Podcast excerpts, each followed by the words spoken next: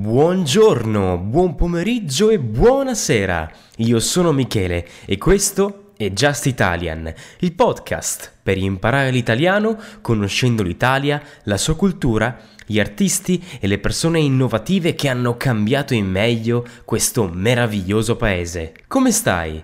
Spero tutto bene. Oggi parleremo di una città conosciuta come La Rossa per il caratteristico colore dei suoi tetti e anche la cosiddetta terra dei motori per l'eccellenza in materia di cultura automobilistica e motoristica.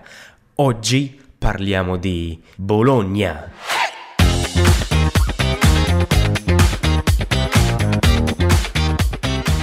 Prima di iniziare ti ricordo che andando su patreon.com slash justitalian avrai accesso a contenuti extra come la trascrizione di tutti gli episodi, puntate speciali, accesso al canale Telegram dove potrai comunicare in italiano, capitoli di audiolibri narrati esclusivamente da me, merchandising e molti altri servizi. Che cosa aspetti? Vai su patreon.com slash justitalian. Puoi trovare tutti i link sulla descrizione di questo episodio. Bologna è un comune italiano di circa 395.000 abitanti, capoluogo dell'omonima città metropolitana, a sua volta capoluogo dell'Emilia-Romagna. Nota per le sue torri, i suoi lunghi portici e un ben conservato centro storico fra più estesi d'Italia, Bologna è un importante nodo di comunicazioni stradali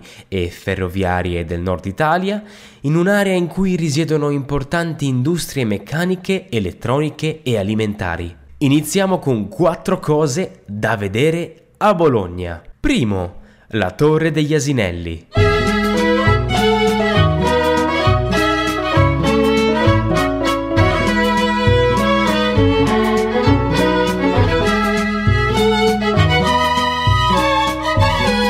Le torri di Bologna sono uno dei tratti distintivi della città. Delle tante torri che vennero costruite tra il XII e il XIII secolo, oggi ne restano meno di 20. Queste strutture avevano una funzione sia militare che gentilizia. Davano prestigio alla famiglia che ne ordinava la costruzione. Una delle più famose è proprio la Torre degli Asinelli.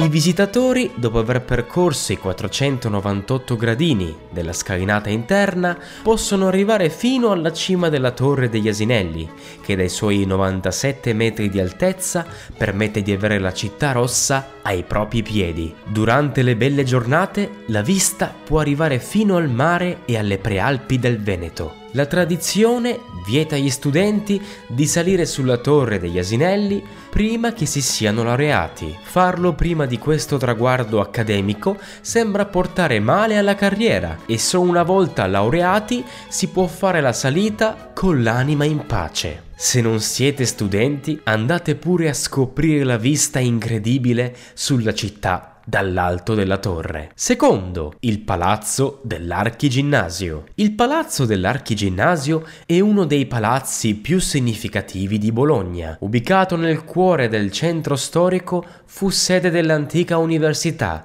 ed è ora sede della biblioteca comunale dell'Archiginnasio. È composto da un lungo portico con 30 arcate decorate da centinaia di stemmi e due logge ai piani superiori. L'Archiginnasio fu voluto dal cardinale Carlo Borromeo. L'obiettivo era dare all'Università di Bologna un'unica e bellissima sede. L'Archiginnasio inoltre ospita un'eredità da record, il più grande complesso araldico del mondo composto da stemmi studenteschi. Sono quasi 6.000. Terzo, i canali di Bologna. Bologna è sempre stata una città d'acqua, una piccola Venezia, che ora è in gran parte nascosta. Lo scorcio più suggestivo di questa Bologna insolita lo si scopre aprendo una finestrella che si trova a Via Piella. Qui come in una visione, lo sguardo si apre sul canale delle moline, usato per secoli per alimentare i mulini ad acqua con cui si lavorava il grano. Questa finestrella vi farà affacciare su un mondo parallelo, una piccola Venezia, un fiume sotto i palazzi vicini, una perla dei bolognesi, un angolo custodito con gelosia e ricordato con nostalgia da chi a Bologna ci va solo di passaggio. La chiamano la piccola Venezia di Bologna.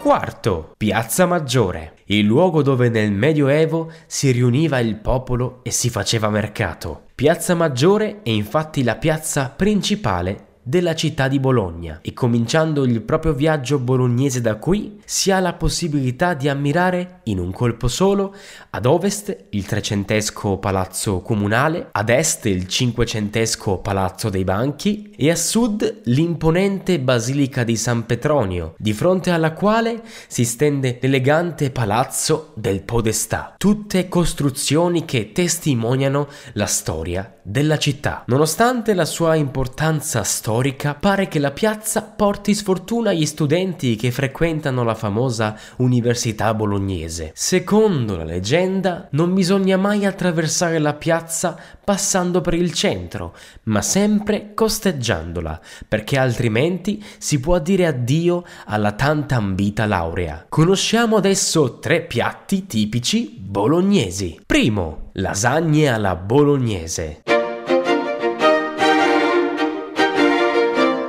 Questa pietanza ricca e saporita è originaria dell'Emilia e nello specifico della città di Bologna. Le lasagne però sono conosciute apprezzate, fatte e rifatte, assaggiate e condivise non solo in Italia, ma anche all'estero, proprio come piatto simbolo italiano. Strati di pasta verde all'uovo, conditi con il classico ragù della tradizione, besciamella e formaggio grattugiato. Di lasagne si parlava già ai tempi dei romani, con il termine greco laganon e il latino laganum si indicavano delle sfoglie quadrate o rettangolari ricavate da un impasto di farina di grano cotte al forno o sul fuoco e farcite con della carne. Per vedere la comparsa del formaggio bisognerà aspettare il XIV secolo, quando la ricetta venne codificata in un ricettario della corte angioina di Napoli.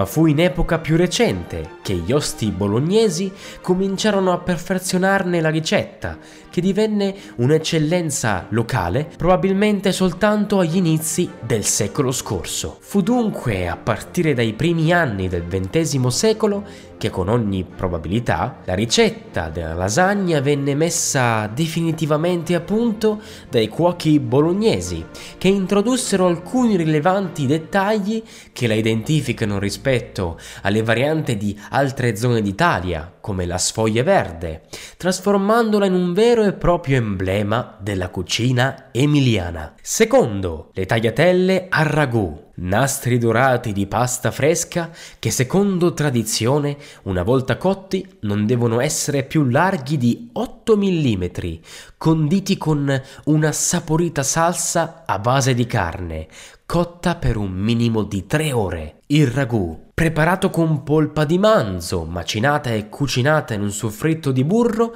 pancetta, vari aromi, sedano, vino rosso, salsa di pomodoro e parmigiano. Terzo, Cotoletta alla bolognese. La cotoletta alla bolognese è uno dei piatti tipici di Bologna, di origine molto antica e molto ricco, che consiste in una cotoletta di carne, di vitello o pollo, prima fritta in strutto. Viene quindi brevemente immersa in brodo di carne per insaporirla ed inumidirla. Quindi la si mette in una teglia, la si ricopre con un'abbondante fetta di prosciutto e una generosa manciata di parmigiano reggiano. La si passa quindi al forno caldo fino a far sciogliere il formaggio soprastante. In alcune varianti fuori dal forno la cotoletta viene ricoperta di trifola, un tartufo bianco che si trova sugli Appennini. Conosciamo adesso tre curiosità su Bologna. Primo, l'università più antica del mondo occidentale. L'Università di Bologna, l'Alma Mater Studiorum, vanta due primati. Innanzitutto è la più antica del mondo occidentale, fondata nel 1088 e poi ha aperto la strada per l'insegnamento da tutti riconosciuta come il più prestigioso ateneo italiano, nonché uno dei simboli più celebri di Bologna. Venivano insegnati soprattutto grammatica, retorica, logica e diritto, fino a quando dal XIV secolo agli studi giuridici si affiancarono quelli di stampo medico, filosofico e matematico, oltre che teologico. Fu proprio tale allargamento di visuale ad attrarre nomi illustri del panorama culturale italiano, primi su tutti quelli di Dante Alighieri e Francesco Petrarca. Secondo, il logo della Maserati.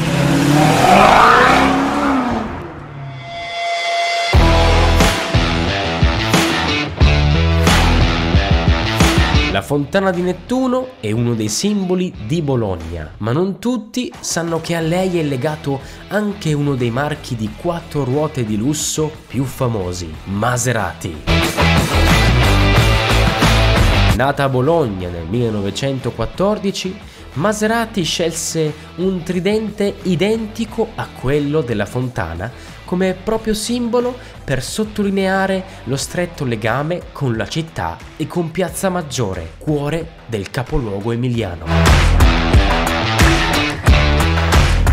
Terzo, i portici di Bologna. I portici di Bologna rappresentano un importante patrimonio architettonico e culturale per la città e ne sono simbolo insieme alle numerose torri. Non esiste al mondo un'altra città che abbia tanti portici quanto Bologna. Tutti insieme i porticati misurano in una lunghezza più di 38 km solo nel centro storico, che raggiungono i 53 km contando quelli fuori porta. A metà strada fra il dentro e il fuori, i portici da sempre favoriscono la socialità e il commercio, ma hanno anche la funzione pratica di proteggere dalla pioggia e dal sole, permettendo ai bolognesi e ai turisti di passeggiare comodamente per la città quasi sempre con un tetto sulla testa. Siamo così giunti alla fine di questo episodio. Se il podcast ti è piaciuto, lascia una recensione e seguimi su Instagram.